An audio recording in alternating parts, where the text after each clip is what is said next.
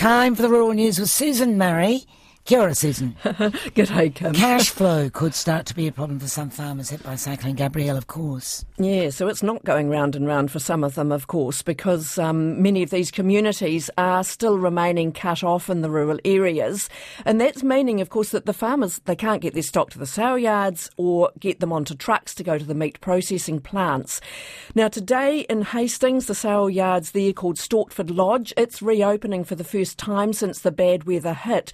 But um, Um, Dean Freeman from Redshaw Livestock, he's expecting plenty of empty pens. He thinks that as many as half of the yard's usual business could be stuck behind broken roads. There's been uh, major progress made in getting access open for farm vehicles, etc. But of course, the critical factor is getting even just a stock truck and let alone a stock trailer.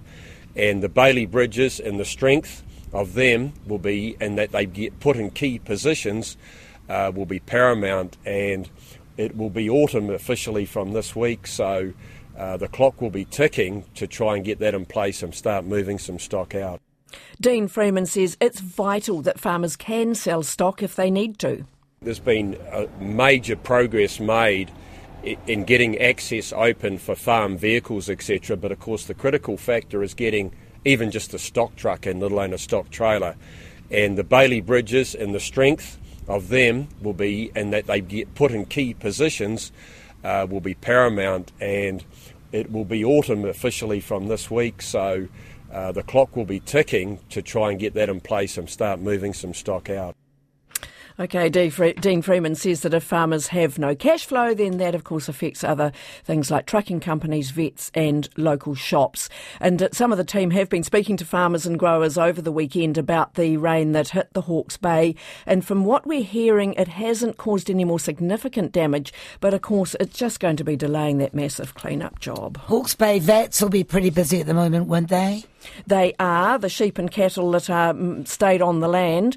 Uh, did some of them did get hit by flood debris and get wounded, uh, and those wounds are now becoming infected. And the vet services in Hawke's Bay they have three clinics, hundred staff. They've been working overtime. The general manager Brendan James he says access is the biggest problem with farmers still unable to check on their stock some of them aren't able to get a really good idea of um, what their farms look like, what livestock losses might look like, how they can get animals to the yards. Particularly sheep farmers have been really concerned about fly strike, lots of sheep with mud on them. James says that they managed to get vets into remote cut-off areas to assess stock and drop off supplies.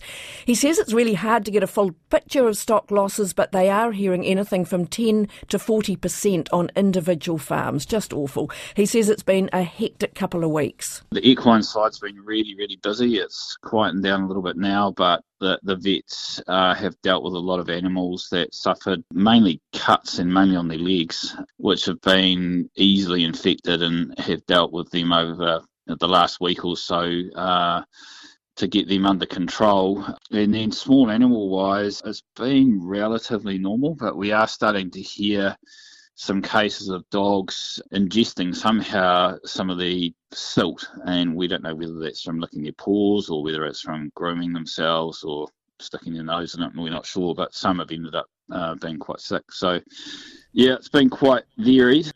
Brendan James. And now, just a, a, quick note Federated Farmers is urging farmers with available stock feed and those needing it to make sure that they use the National Feed Coordination Service. It will let them marry up feed with need because offers uh, are pouring in, but some of the depots are becoming overrun with the stock feed. And it's better that the farmers with feed hold it on farm so the service can match up just where it's needed and when before it gets trucked out.